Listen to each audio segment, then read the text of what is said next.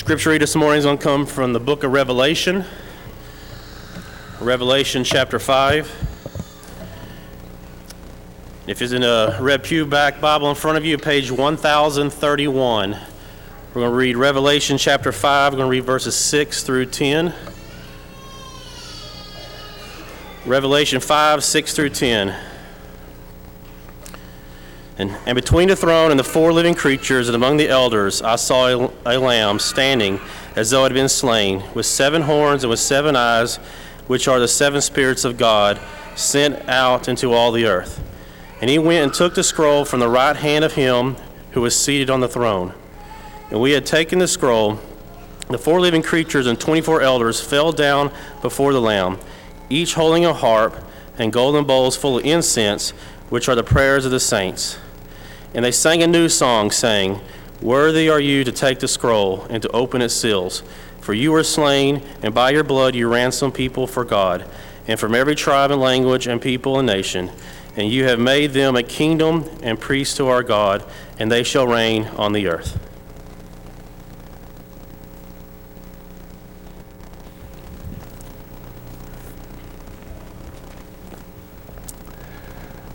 Just three weeks from today, that is September 22nd through 25th, we're going to begin our fall gospel meeting here at Katy. I hope you've been praying about this, hope you're planning for it. This is going to be preached by Brother Wes McAdams, and his topics, his themes are going to deal with who Jesus is. The idea of this meeting is we all need to know Jesus better, and we can all learn more and grow closer to him as we study his word but especially for those who don't know much about Jesus, for those who maybe don't have a relationship with Him, and those who are out there in our community that are our friends, that are our neighbors. This meeting is intended to, to have, have them come and see who Jesus really is. All the lessons are going to come from the Gospel of John. All of them are going to focus on a different aspect of Jesus and his character of the challenges that He presents to us, of the demands that He makes to us, and of the great blessings that He provides for us. So invite your friends, invite your neighbors, come yourself. Come and see who Jesus really is. Again, that starts three weeks from today. So be planning about that. There are some flyers in the foyer. We'll have more advertisements and things available in the next week or so. So please be prayerful about that and be thinking about it and, and looking forward to it. All of this month, when we're not having a gospel meeting, we're going to be dealing with lessons from the book of Revelation as we continue our yearly theme, Rise Up and Build. This month, Building in Victory. And every one of the lessons is going to come from the book of Revelation and show us a different picture of the victory that we have in Jesus Christ. If you haven't already got your Bibles open to Revelation chapter 5, please do so. Everybody needs a foundation, a place to stand and especially when the world seems to be losing its mind, especially when all of the news unsettles us, causes us to question and wonder is anybody really in charge? And if so, do they see and do they understand what we're dealing with here in this world? There's a song that comes to mind as we think about the news of the day and the different things that happen and come before our eyes. This is my Father's world. Oh, let me ne'er forget that though the wrong seems oft so strong, God is the ruler yet. If you wanted to give a caption to Revelation chapters 4 and 5, that would be a really good one because the people to whom Revelation was written 2,000 years ago were living in a world where they felt powerless to stop the evil that was all around them. And very often, that evil that was all around them turned towards those who were of the light, those who were following Jesus. And it inflicted great harm on the church. And so those saints, they were asking, is, is anybody concerned? Does God know? Does he, does he care? And as Revelation begins, this book that talks about victory in Jesus, it talks about the victory of those who follow the Lamb. The book of Revelation is written to reassure and to strengthen the faith of those who are following Jesus Christ. And so in chapters 1 through 3 of Revelation, the book begins with a vision of Jesus and then some letters, some specific messages to seven specific congregations in the first century.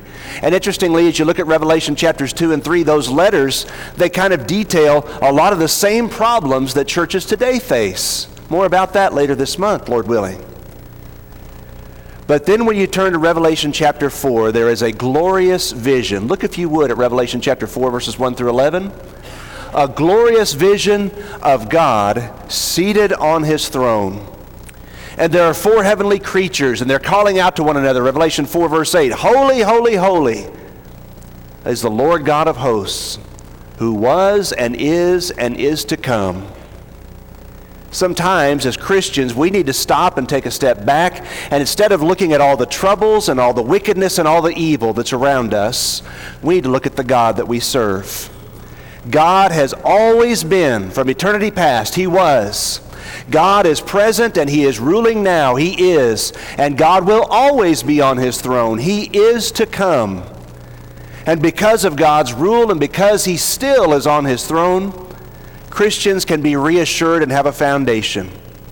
We serve a God who rules. And then in chapter 5, there is further assurance given. The focus and the attention turns to the Lamb, the one who God sent to save us from our sins. As we look at Revelation chapter 5 this morning, as we think about the God who rules, and as we think about the worthy Lamb, I'd like to draw your attention this morning to four different aspects of Revelation chapter 5. As we look at verses 1 through 4, I want us to notice the scroll. We'll talk about that. And then as we look at verses 5 through 9, I want us to look at the Lamb himself. What can you learn about Jesus? What can you learn about this worthy Lamb as revealed in Revelation chapter 5? And then as you look at verses 9 through 14, I want us to learn about the worship, the worship that's offered. and then, fourth, some guarantees. Because this passage is written to reassure our hearts, because this passage is written to strengthen our faith, what are some guarantees that every Christian can take to the bank no matter what? As you look at Revelation chapter 5, verses 1 through 4, notice first of all the scroll. John has just seen this vision, this scene of God seated on his throne, and then John's attention is drawn to something that's in God's right hand. Look at Revelation 5 and verse 1. I saw in the right hand of him who sat on the throne a scroll written inside and on the back and sealed with seven seals. What do I learn about this scroll just based on verse 1? Notice this it is a very important document. It's very important. Think about it. Where is this document? It's in the throne it's in the throne room of God and it's being held by God himself. It's important. Not only that, I learned of its, of its importance because it's been sealed with seven seals. When a king or an ancient ruler would write a really important letter, he didn't just leave it unfurled for everybody to read who could see it. He would seal it and he would put his insignia upon it so that nobody could read it except for the intended recipient.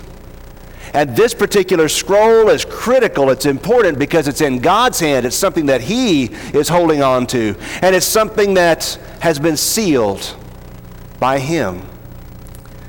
Notice as you read in verse 2, the scripture says about the scroll A strong angel proclaimed with a loud voice. You could just imagine this scene as John is seeing these things. Who is worthy to open the scroll and to loose its seals?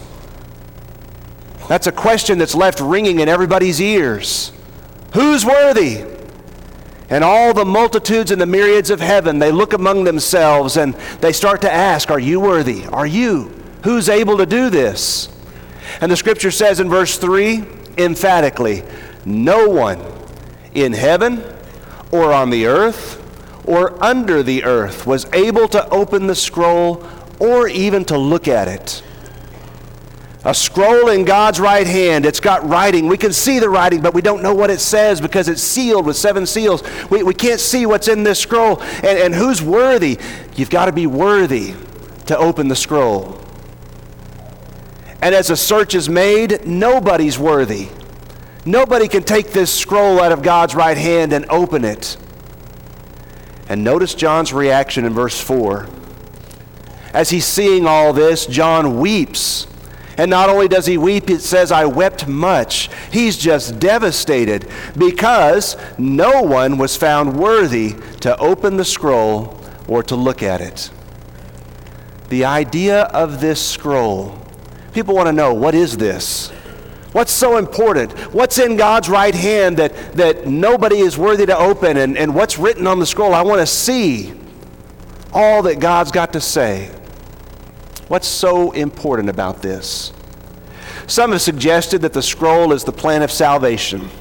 They've said, well, it looks like this is how God's going to save man, how God's going to redeem man, and there may be an element of that in this. However, consider this it is not until the Lamb is slain, sheds his blood, that he is found to be worthy to take the scroll and to open it up. I would suggest that it's not necessarily the plan of salvation, the plan of how we're going to be redeemed, that's in God's right hand sealed with seven seals. It's after the plan of salvation has been made available that this scroll is taken and these seals are opened. So, what's in the scroll? I would suggest this. You ever frustrated by the world? You see people that lose their minds, they go crazy, and they decide they're just going to take a gun and randomly start shooting people on the highway? Or you look at the rulers of the world and you see their tweets and you see their messages on social media and you think, what is going through these people's minds? How could they possibly have this in their hearts? And what does that mean for us is they're our leaders? Or, or you look at the, the, the news and you see the way people are treating each other. I'll tell you something. I say some special prayers for our law enforcement officers. We've got a number that worship here. But you talk about seeing wickedness and depravity on a daily basis. How does that not affect your heart? How does that not cause you to stop and say, What is wrong with people? And what is wrong with the world? And how is any of this ever going to be made right? You want to know what's on the scroll? I'll tell you what I believe is on the scroll. On the scroll is what God can do to start to make things right. That's what's on this scroll. What God's going to do to start to make things right in this world. And while we're in this world and while sin exists, there is never going to be a sense in which we fully experience things that are right. But I will tell you this the Bible promises there is ultimately a day of judgment that is coming, and on that day, every account will be settled, and it will be settled fairly, it will be settled perfectly with all of us. That's what's on the scroll. These seals that are being revealed, that are being opened later on in the book of Revelation, they have to do with those things that are wrong, that are unjust, that are wicked, that are evil. God's saying, I'm going to do something about those. And not everything that you see may happen as fast as you want it to and may happen in the way that you want it to, Christians. You just trust me and be faithful. I've got the scroll. Though the wrong seems off so strong, God is the ruler yet. And nobody is worthy to open the scroll. After all, can you fix what's wrong with the world? People have tried. Nebuchadnezzar thought he could run the world, made it worse. Julius Caesar thought he could run the world. Adolf Hitler thought he could run the world. He thought that he could have, just give me the power and I'll fix all that's wrong with the world. And all those guys had what they thought were, were, was the solution. Only Jesus is worthy to open the scroll to fix what's really wrong with the world. Second, let me call your attention to the Lamb this morning. As you look at Revelation chapter 5, notice verses 5 through 8 this very important scroll in the right hand of God. God's going to make things right in the world. Nobody's worthy. But then, verse 5 one of the elders said to me, John, do not weep. Behold, the lion of the tribe of Judah, the root of David, has prevailed to open the scroll and its seven seals. And I looked, and behold, in the midst of the throne and the four living creatures, in the midst of the elders, stood a lamb, as though it had been slain, having seven horns and seven eyes, which are the seven spirits of God sent out into all the earth. And then he came and took the scroll out of the right hand of him who sat on the throne. I want you to spend just a minute looking at the different ways in which Jesus is depicted in this passage because it's important. Who is it that we serve? Who is it that we trust? Who is it that we've given our allegiance to? I mean, really, who is he? The first thing it says is that he is the lion of the tribe of Judah. You see it? Back in Genesis chapter 49 and verse 10, back before Jacob died, Jacob was blessing his sons. Remember, Jacob had the 12 sons, the 12 tribes of Israel? And Jacob was blessing each one of his sons in turn. And he said about Judah, when he got to Judah in Genesis 49, verse 10, Judah is a lion's whelp. There's going to come a lion from the tribe of Judah, is the implication there. The scepter shall not depart from Judah until Shiloh comes, the peaceful one. And so when Revelation calls Jesus the lion of the tribe of Judah, it's saying he's the one that Jacob was talking about all those millennia ago. He's the one that's the descendant of Jacob. He's the one that was prophesied and predicted. And he's the one that you've put your confidence in. But not only is he a lion, the scripture goes on to say that he is the root of David. You might jot down in your Bibles 2 Samuel chapter 7, verses 11 through 14. 2 Samuel chapter 7, verses 11 through 14. A prophet named Nathan came and spoke to David. And he made a promise to David. He said, David, after you are gone, God is going to raise up from your offspring a king. He's going to build a house for my name, and his kingdom shall last forever. And so, from that prophecy onward, in 2 Samuel 7, verses 11 through 14, from that prophecy on, the people of Israel knew that when the Messiah came, the one who was going to take the, the, the, uh, the scroll out of God's hand and was going to open these seals, that one had to be from the house of David. He had to be a descendant of David. And when you read Matthew chapter 1 and when you read Luke chapter 3, the Bible makes it very clear that not only was Jesus a descendant of Judah specifically, but he was a descendant of David, that royal bloodline. It matters who Jesus is because he has the credentials to be the worthy one. Notice, third, as you look at how Jesus is described, he's described as an overcomer.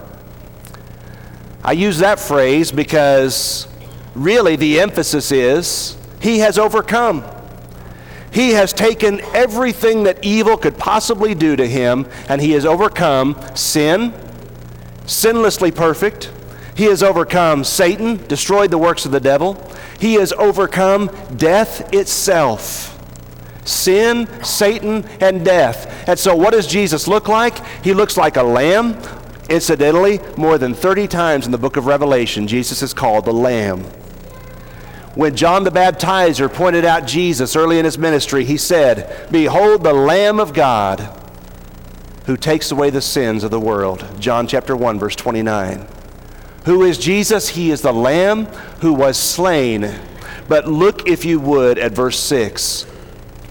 The Lamb looks like he's been slain, but he is standing. He's standing in the midst of all these elders and these creatures in the midst of the throne. But I thought he was slain. Yes, he was slain. And now he's risen again. He is the overcomer. And the lesson for Christians in the first century, and the lesson for you and me is this, brothers and sisters. The way to victory is through submissive obedience to God's will the way to victory over all this wrong and all this evil and all this sin that we see around us, even the sin in our own lives and our own homes, the way to victory is through submissive obedience to the Lamb. Because that's what the Lamb exemplifies for us. What did Jesus do? He became obedient even to the point of his death. Philippians 2, verses 6 through 8. He became submissive to God and to God's will. Sometimes I'd like to take matters into my own hands. I'd like to fix things. I'd like to right the wrongs, and I'd like to bring justice to the world. And I'd like to tell people and tell everybody exactly what they need to do with their lives. If they just listen to me, it'd be better. But the Bible says no. You speak the truth in love, Ephesians 4, verse 15, but you put your trust in the Lamb who was slain. Evil put him on the cross. but Jesus overcame.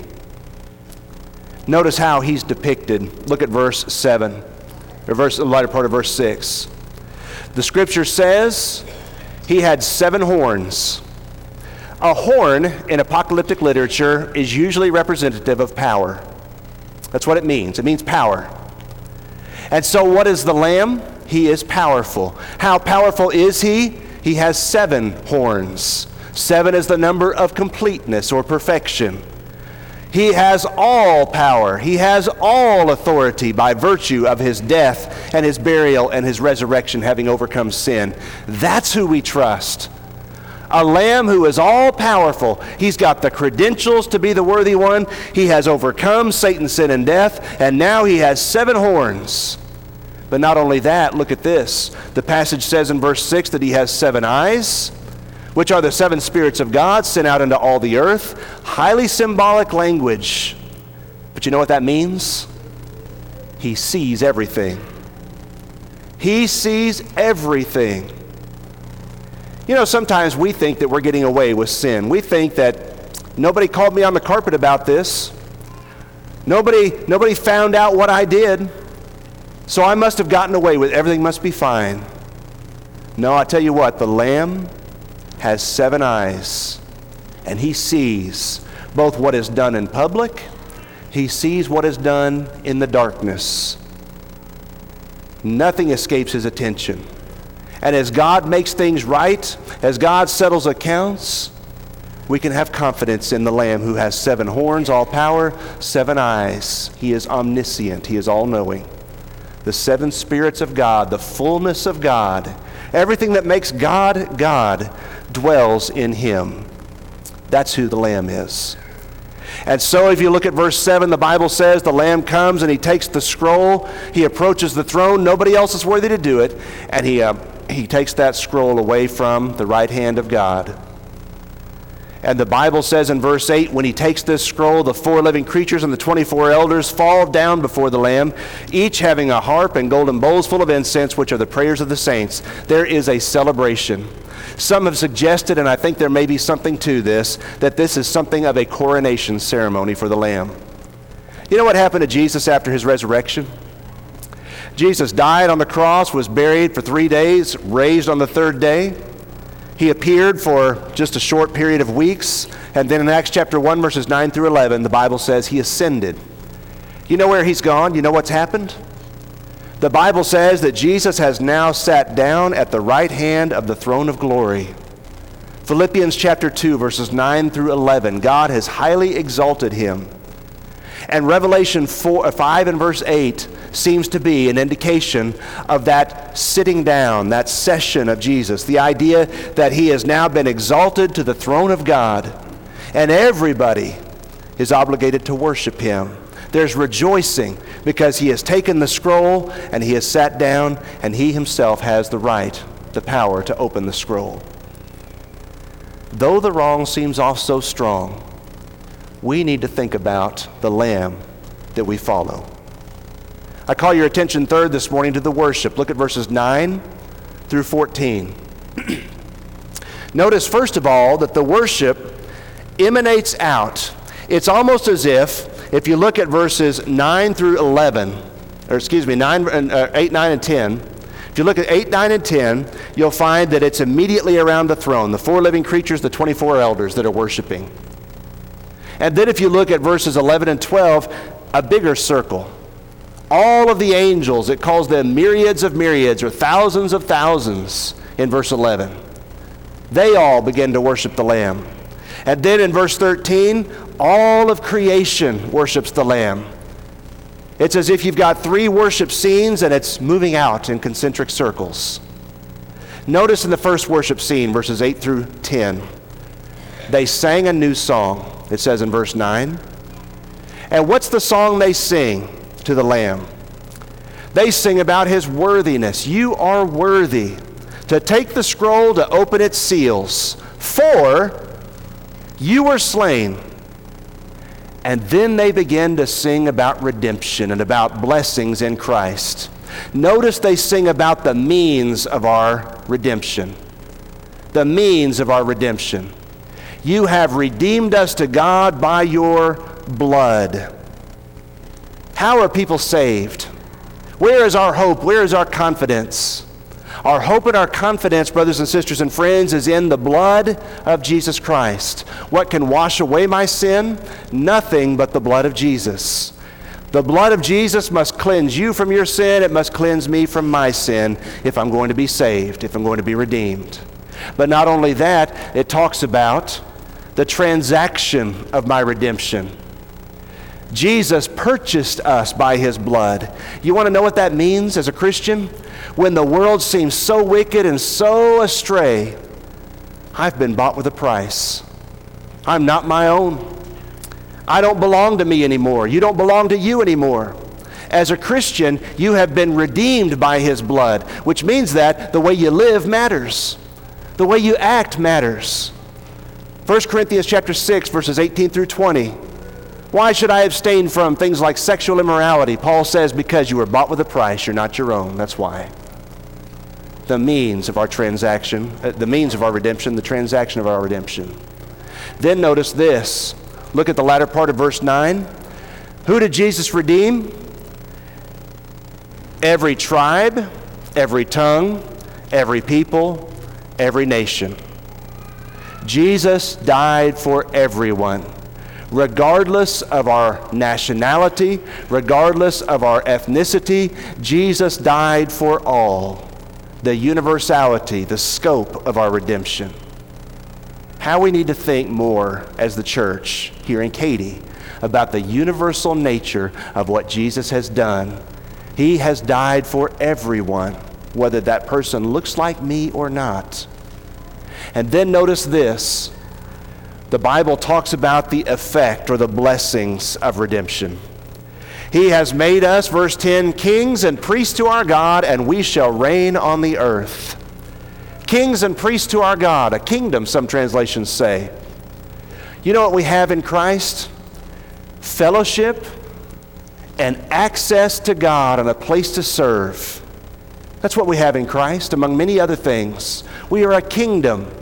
He rules, and we are his citizens, and we are his servants, and we are his priests. A king, a kingdom, and priests. And so there is exultant worship that is offered to the Lamb because of what he's done, because of his worthiness. Look at this as you look at verse 12. Worthy is the Lamb, they say in the second worship scene, who was slain to receive power and riches and wisdom and strength and honor and glory and blessing. You know, I was reading that a long time ago, and all of a sudden it hit me. Those are all the things that I really want for myself. How about you? Power and riches and wisdom, those would be nice to have, wouldn't they? Strength and honor and glory and blessing, those would be nice to have, wouldn't they? If people really appreciated who you were, if people really gave you a lot of wealth and wisdom and those kinds of things, people thought highly of you, those are the things that you and I would want for ourselves. And the scripture says, because of who Jesus is and what he's done, we keep none of those things for ourselves. We give all of those things to him. Have you put those things in his hands? The worship scene.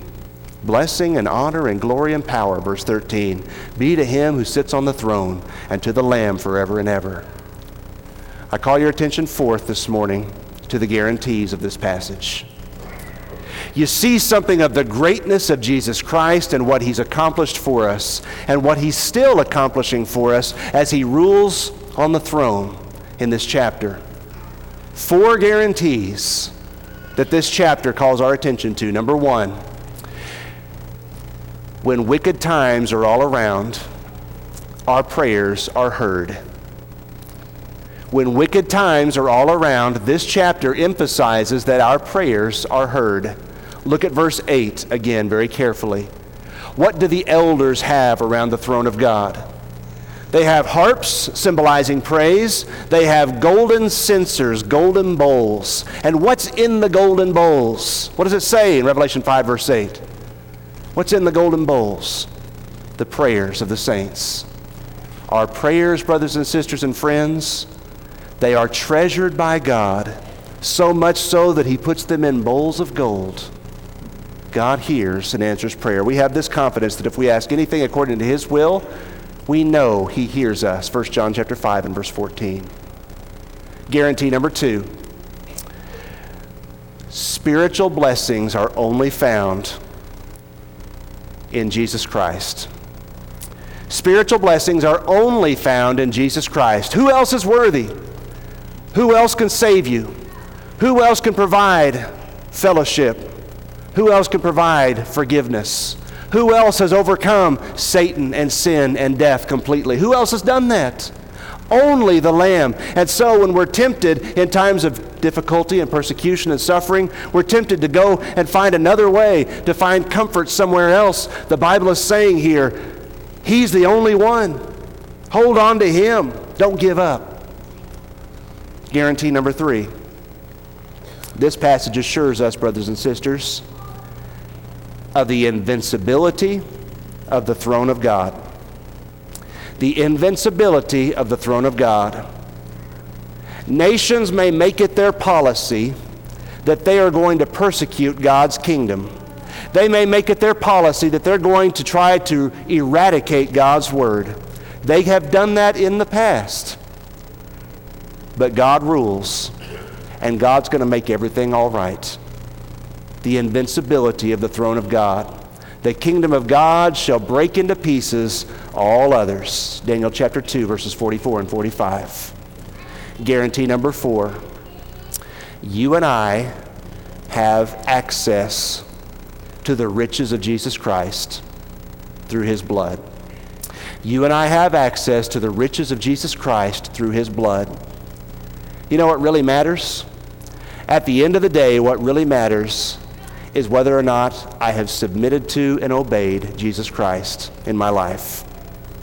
Everything else, all the wrong, all the wickedness, all those things, we want to stand against those. We want to speak out against those things. We want to fight against those things. But I tell you what, what really matters is am I washed in the blood of the Lamb? And this passage guarantees you have access, no matter what tribe or nation or language you're from, you have access to His blood if you'll only receive the gift that's been offered. Come to Jesus in submissive faith. Worthy is the Lamb. It strengthens our faith and it builds our courage when we realize that we serve Almighty God and He's on His throne and He is not going to abdicate. Come to Jesus in submissive faith this morning if you're not a Christian. Believing and trusting in who He is, believing that He is the lion of the tribe of Judah, the root of David, the slain lamb for you, who's made an avenue for you to come to God. If you're ready to make that commitment this morning, believe in Him, confess His name, repent of your sin, be baptized for the remission of your sin. We need to turn our lives over to Him, and we need to realize that true success is found in trusting His will and obeying what He says. If we can help you to obey the gospel, or if we can uh, offer prayers on your behalf, whatever your need, won't you come while we stand and sing?